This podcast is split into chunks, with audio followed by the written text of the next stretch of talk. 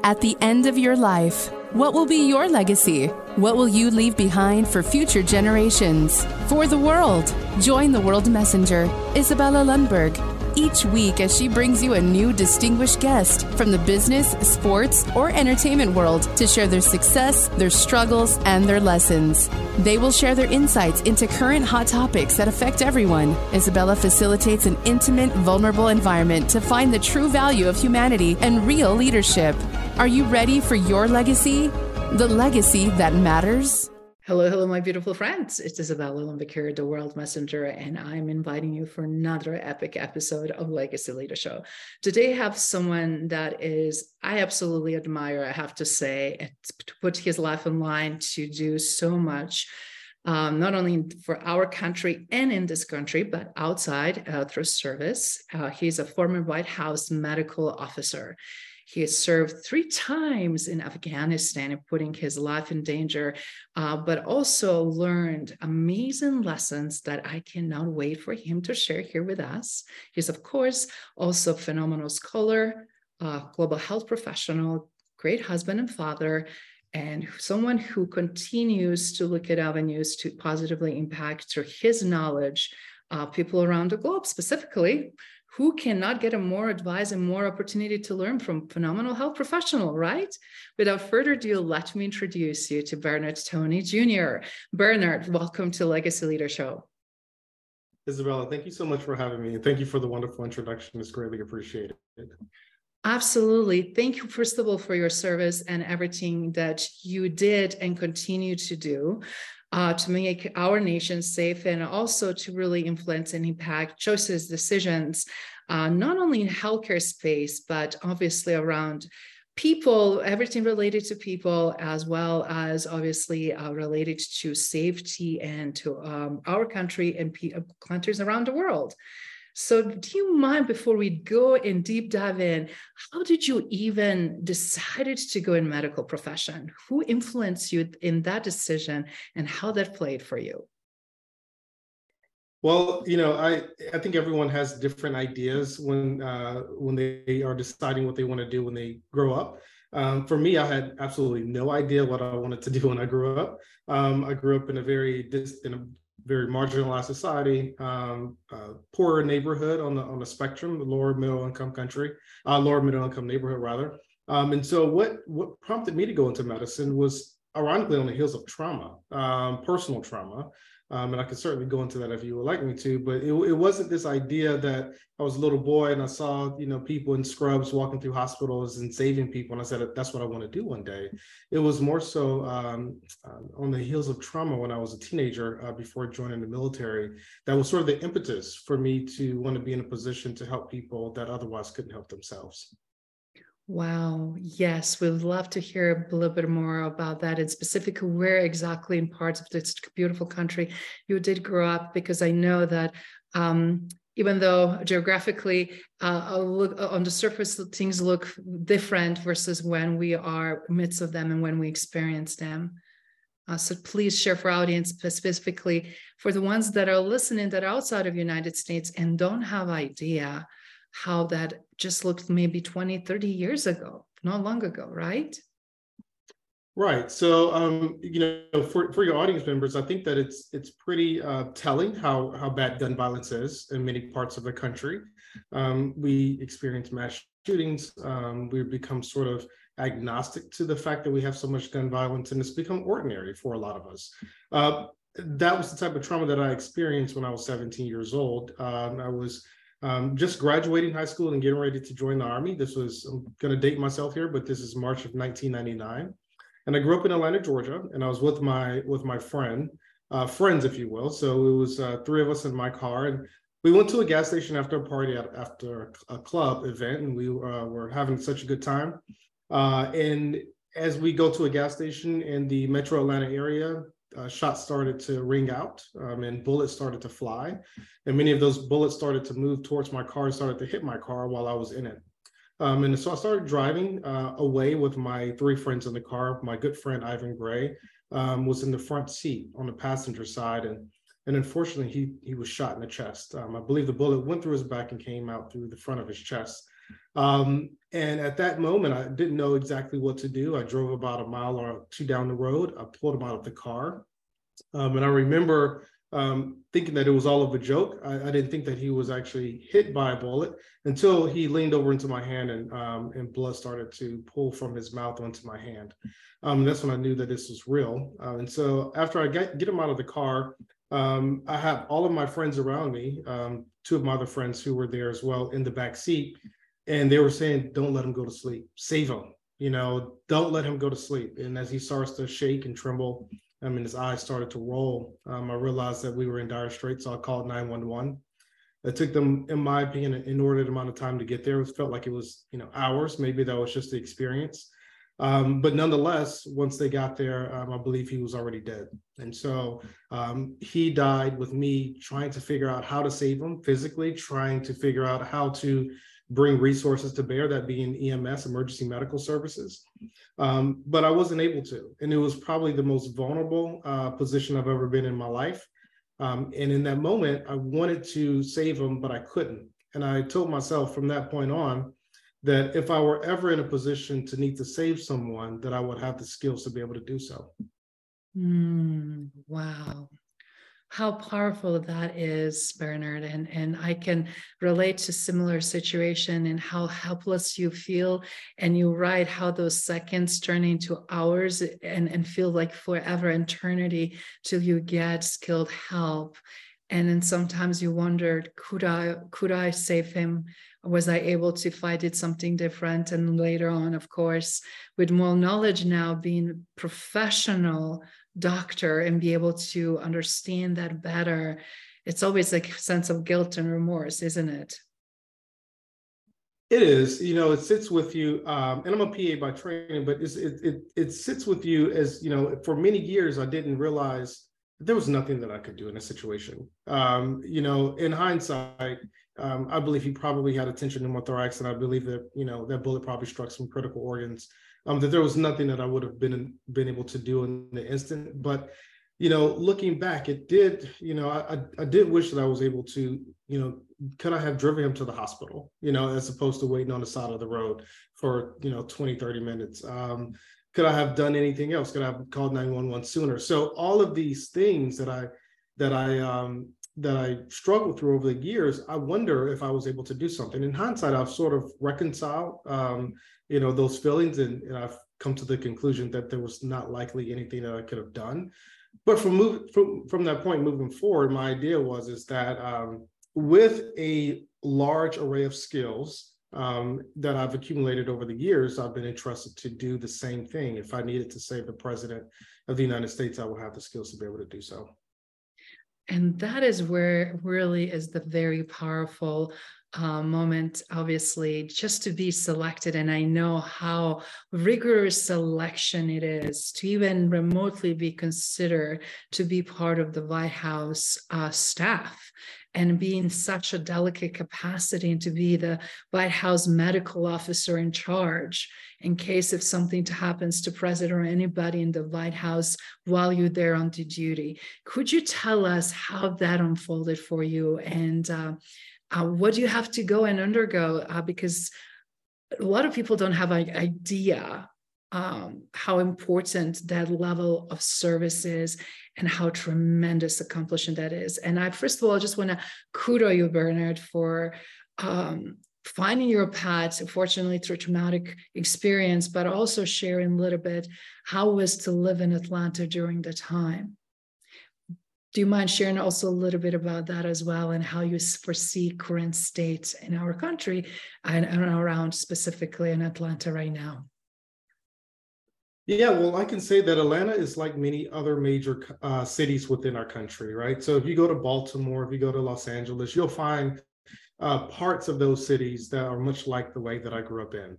Um, and unfortunately, in those situations, there isn't a lot for people who are in the marginalized um, portions of the city, people who are poorer, people who have less resources, um, people who uh, don't have both parents in the home, or maybe they're not raised by their parents at all um, those were the environmental factors that I was exposed to growing up. And you really don't have a model to to base anything off of. You know, I remember, and I'm joking about this, but I remember wanting to be like the local drug dealers. You know, because they were the guys that had a nice car. They seemed to be the guys that had a money money amongst everyone else who didn't. You know, and so there wasn't a there wasn't an idea that I can somehow practice medicine or lead organizations or work for the White House. None of those things were fathomable um, when I was growing up. And so, in those areas during that time, I can tell you that people don't have a lot to look forward to. And so we look forward to um, to the things that are glorified, um, you know, through rap music or through you know through things that um, that are nefarious in a lot of ways. Um, we look for glorification in places where we think that we're able to find relative acceptance and success. Um, but that doesn't mean that we're actually doing anything good for ourselves or for our community. And I would venture to say that those elements still exist in many uh, cities, to include Atlanta. Um, most recently, I looked on greatschools.org to see what my elementary school was rated as, um, to see how well is it performing now compared to when I was an elementary school student. And it's a one out of 10 school. It is the lowest rating that you can possibly have um, for a school in the state of Georgia. Um, and that's that's not because of just teachers or just the students. There are so many structural elements there. There's um, taxes are what pay for public school systems. And so if you're not generating a lot of income around uh, those schools, then they suffer. Um, it's hard to recruit good talent when things are unsafe. You know, if kids are getting shot, if there's drugs. So it's, there's a confluence of variables and factors that um, that go into um, those types of environments. But the point that I'm making is, is not a lot has changed in many of those areas, unfortunately.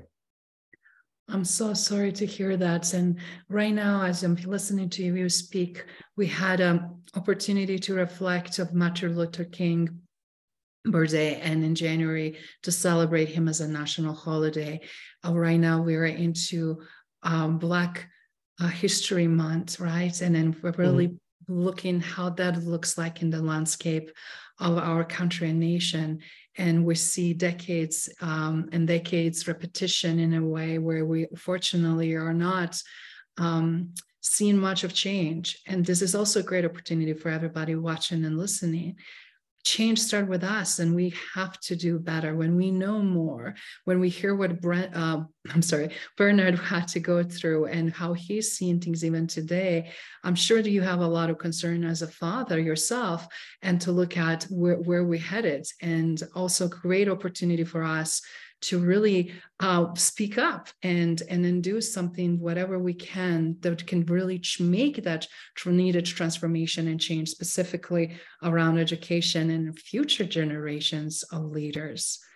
Uh, so with that in mind everything you've been doing obviously it's been extremely um, impossible i'm sure not only to you but everybody in your community. So how did you navigate that transformation and mindset within yourself to get to be obviously the White House medical officer?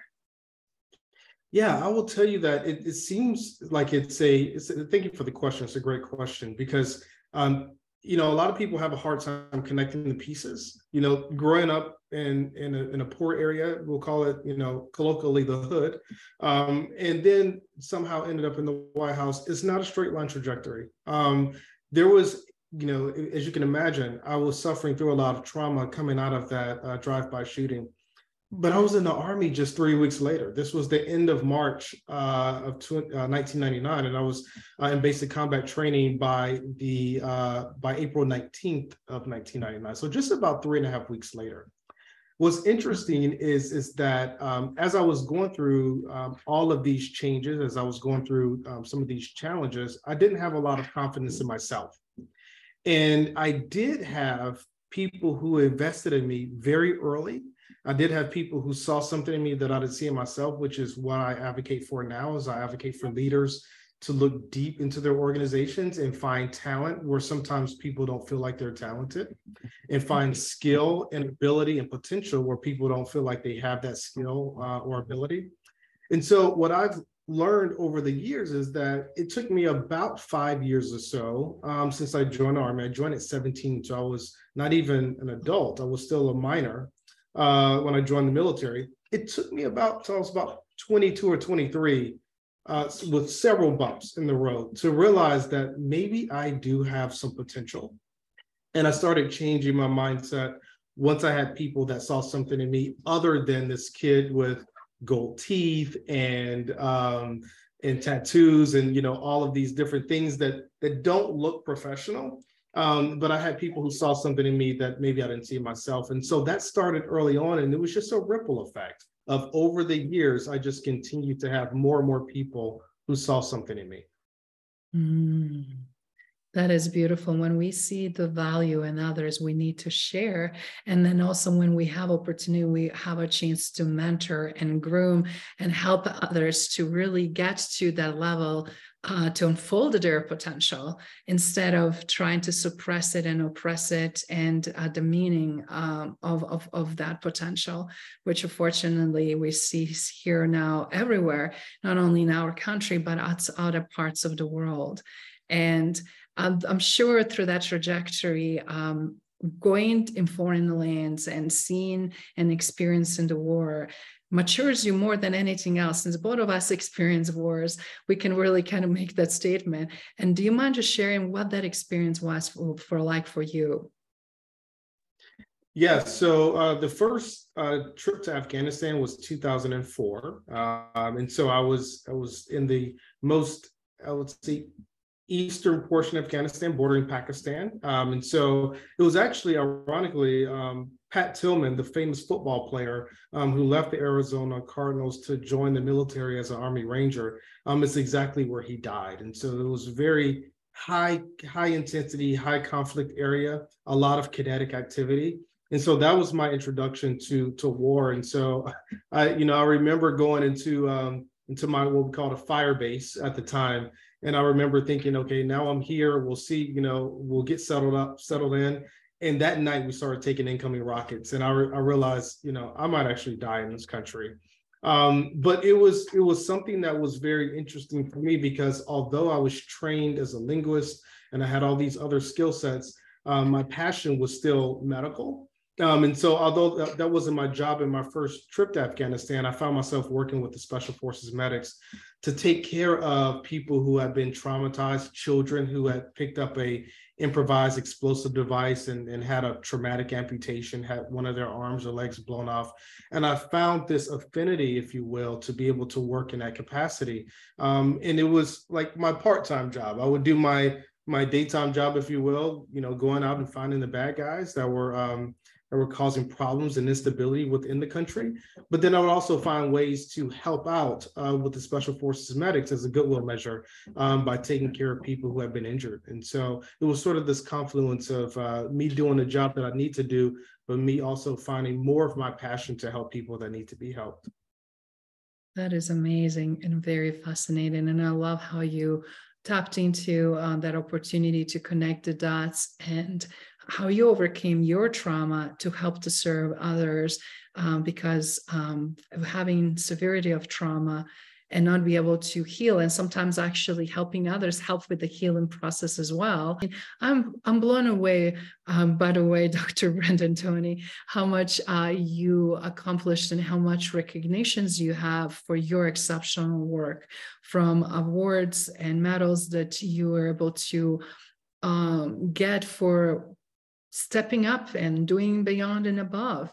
And do you mind sharing from the leadership lens how this all became um, part of your day to day practice? Yeah, so you know the great thing about being um, in the combat zone is you're you're forced to learn um, quickly. Um, you're you're tested by battle, if you will, and so that's not something that many people have an opportunity to, to do. Um, and by my second combat tour, I was leading leading teams um, in Afghanistan as a as a 20 something year old. I think I was 24, 25 at the time. And so um, that level of leadership, um, while under fire, if you will, um, both philo- you know philosophically and practically, um, was was definitely something that allowed me to propel what I have garnered in my leadership style.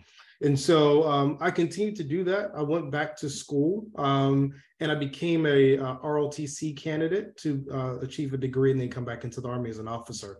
So as I had this sort of combat experience um, in leading troops on the battlefield, then I uh, formalized that experience in ROTC uh, while earning my undergraduate degree in psychology. Um, and uh, and I had so many more opportunities to lead in a in a very formalized way as an ROTC student. And then I joined the Army again as an officer. Um, and once I joined the Army as an officer, the Army did everything in its infinite wisdom to send me back to Afghanistan again. Um, but uh, but but I but at that point now I'm in a I have a larger sphere of influence. I have a larger impact on soldiers, and in a joint environment, other airmen as well. And so that sort of just sort of to accumulate. And I went back to school to study medicine with that leadership experience behind me. I mean, I started de- delving into every opportunity that was afforded to me. Um, I if there was an opportunity to take to go to a, a very remote, austere area to take care of uh, soldiers, I did that. Um, I went to flight surgeon school to learn how to take care of critically injured or critically ill patients in Army Black Hawk helicopters while in flight. Um, I, I, worked at the executive level, um, working for four-star generals um, in the Indo-Pacific and Hawaii. So every unorthodox challenge that was that was you know afforded to me, I took the opportunity to uh, to make an impact. And so all of that over the years accumulated to this opportunity to um, fly from South Korea, where I was stationed at the time, to interview at the White House, which was pretty daunting. I can uh, tell you that. Um, and based on my background as a, you know, as a collected, calm leader under fire, uh, my academic abilities, um, and my, I would say my humility, which is one of the things that was most important to work in that environment.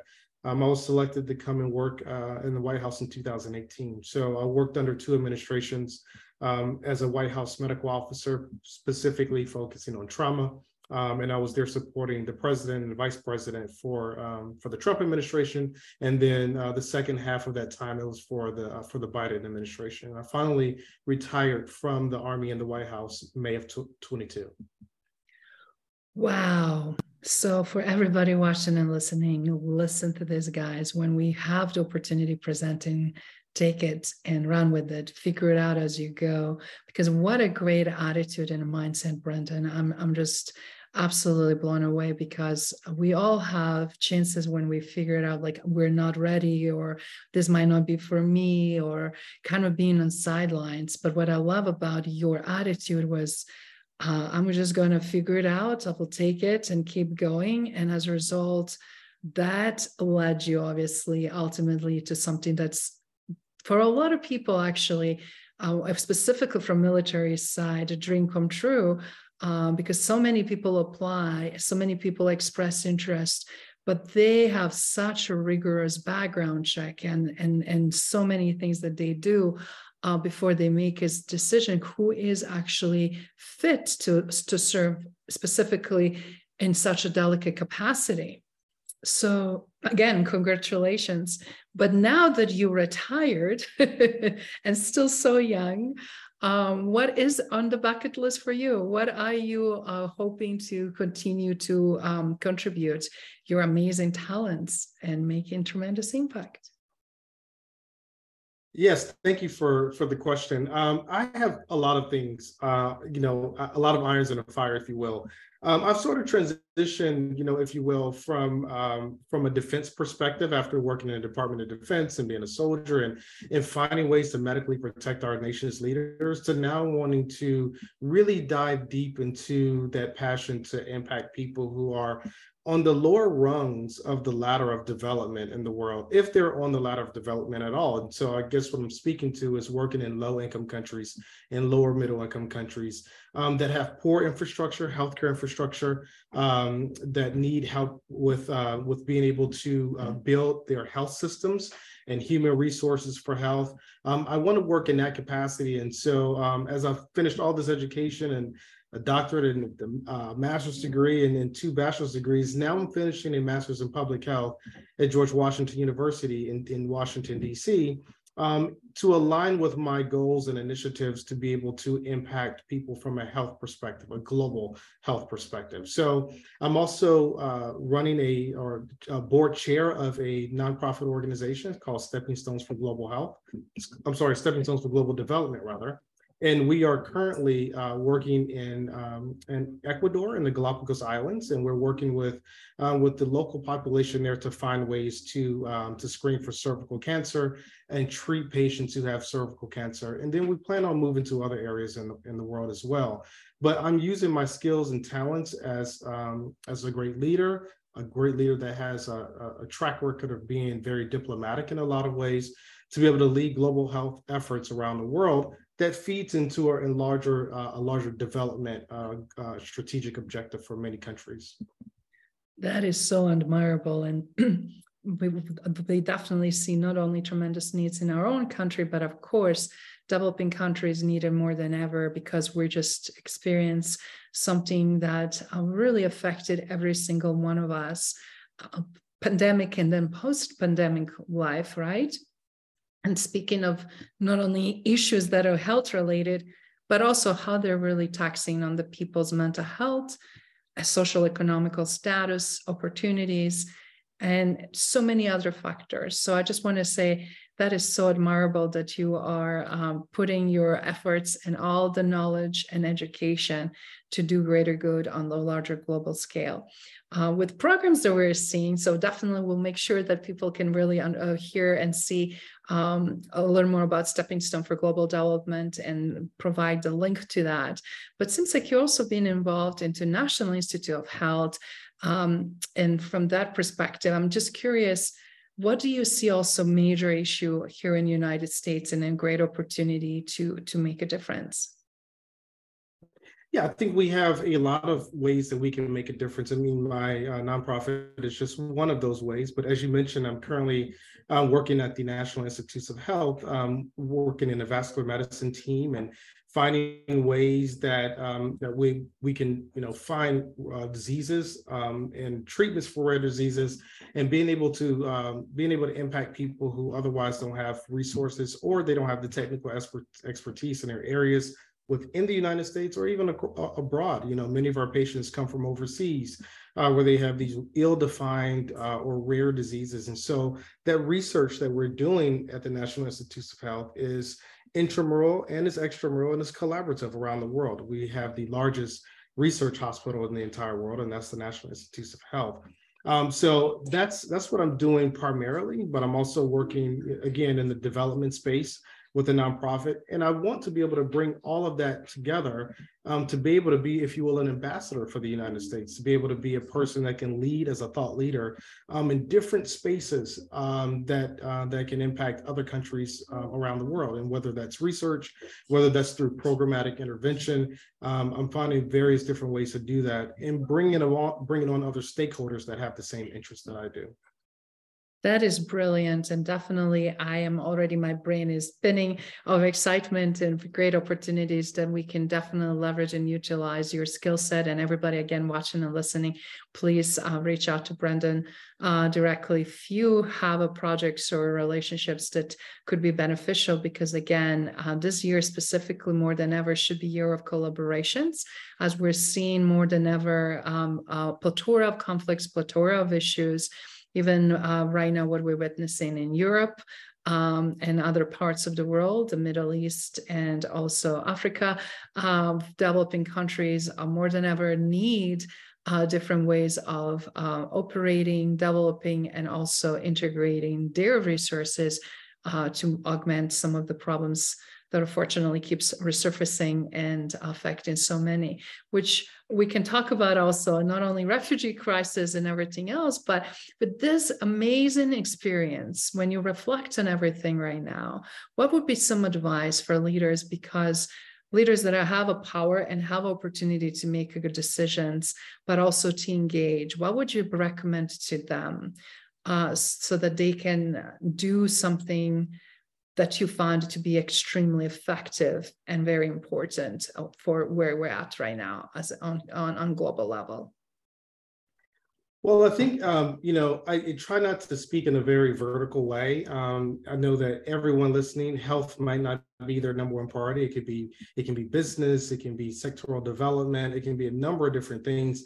But I would just say from from a general leadership perspective is to really deep dig deep into your organizations and find that talent. Look in the unlikeliest of sources to be able to find where people can reach different heights and different levels of leadership within their own realm to be able to help shape your organizations. Um, what i've seen from the best leaders growing up um, as a very young soldier and a very young officer is some leaders have this talent to be able to find um, potential. And once they gave people an opportunity it was Pandora's box. You know, they would do a number of different things um, that were, you know, oftentimes deemed well beyond their scope, you know, and so that was the case for me. I was able to impact people on multiple different levels at all points of my career because I had leaders that believed in me. Um, and their uh, belief in me made me believe in myself. It was bi-directional, it was synergistic, and I was able to move forward with a lot of initiatives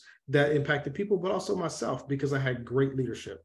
Um, also learned from some bad leadership as well. And so I think we need to know what not to do um, sometimes by having bad leadership. So it's not to say that if you're in an organization or a position right now where you don't feel supported, where you don't feel like you have the buffers and the resources to be able to do your job, it also is an opportunity to see once you become a leader. Um, I think we all have the ability to lead in every realm that we're in in life. Um, you know what not to do. And so I also appreciated those uh, leaders that were not as effective as, as some of the great leaders I had. Um, from a global health perspective um, within leadership, I say look for all the ways that you can collaborate just like you mentioned, um, you know, we're in a in a space now where we are no longer in silos. The COVID nineteen pandemic highlighted that um, with with great reverence that we cannot do things at a, at a country level. We have to work in an international way, in a collaborative way, and I'm glad that the WHO is highlighting that um, because that's what we need to look at uh, moving forward. We've for a very long time had very vertical issues um, we only want to address malaria or we only want to address um, you know some communicable disease. But realizing that although i may be able to build a hospital in a certain area of a country that needs uh, uh, primary care i need the roads to be able to get there you know and so i need someone to i need to work with those folks that can that can build infrastructure. I also need electricity and running water so i need folks that that kind of work in that space. And you know i also need health health resources um, human resources so we need to look at how these countries and other countries are um, are building their healthcare workforce. So that speaks to education. Um, but you can't have education without uh, without making sure that people aren't, you know, uh, suffering on communicable diseases. So it's all interconnected. Um, all these elements of development. And so I'm able to see that nexus between all of these different sectors and bring those together to make a positive impact. That is brilliant. And I'm glad you're emphasizing on that as well, because it's amazing how quicker and how much more we can do. Um, but specifically when time is of essence, like we're seeing such a horrible tragedies right now that are happening in Turkey and Afghan, I'm sorry, in Syria, but also things that has continued to happen in Afghanistan and Ukraine, for example. So we have uh, many avenues that we can insert our expertise and collaborate. And with everything you did, so much that you already accomplished, it's evident that you lived your legacy and you were leading with your legacy. And now I'm curious, um, what do you feel like that is not only in the bucket list left, but what would you like to know or accomplish to know that you accomplished specifically as a father to pass on on your children and generations to come? Did you know that you really fulfilled um, your sense of your legacy? Well, at this point in my life, again, great question. Um, I think my legacy um, starts at the very nuclear level with my family. Um, most of my career has been spent moving around the world, doing a lot of different things. I've visited probably 27 countries at this point.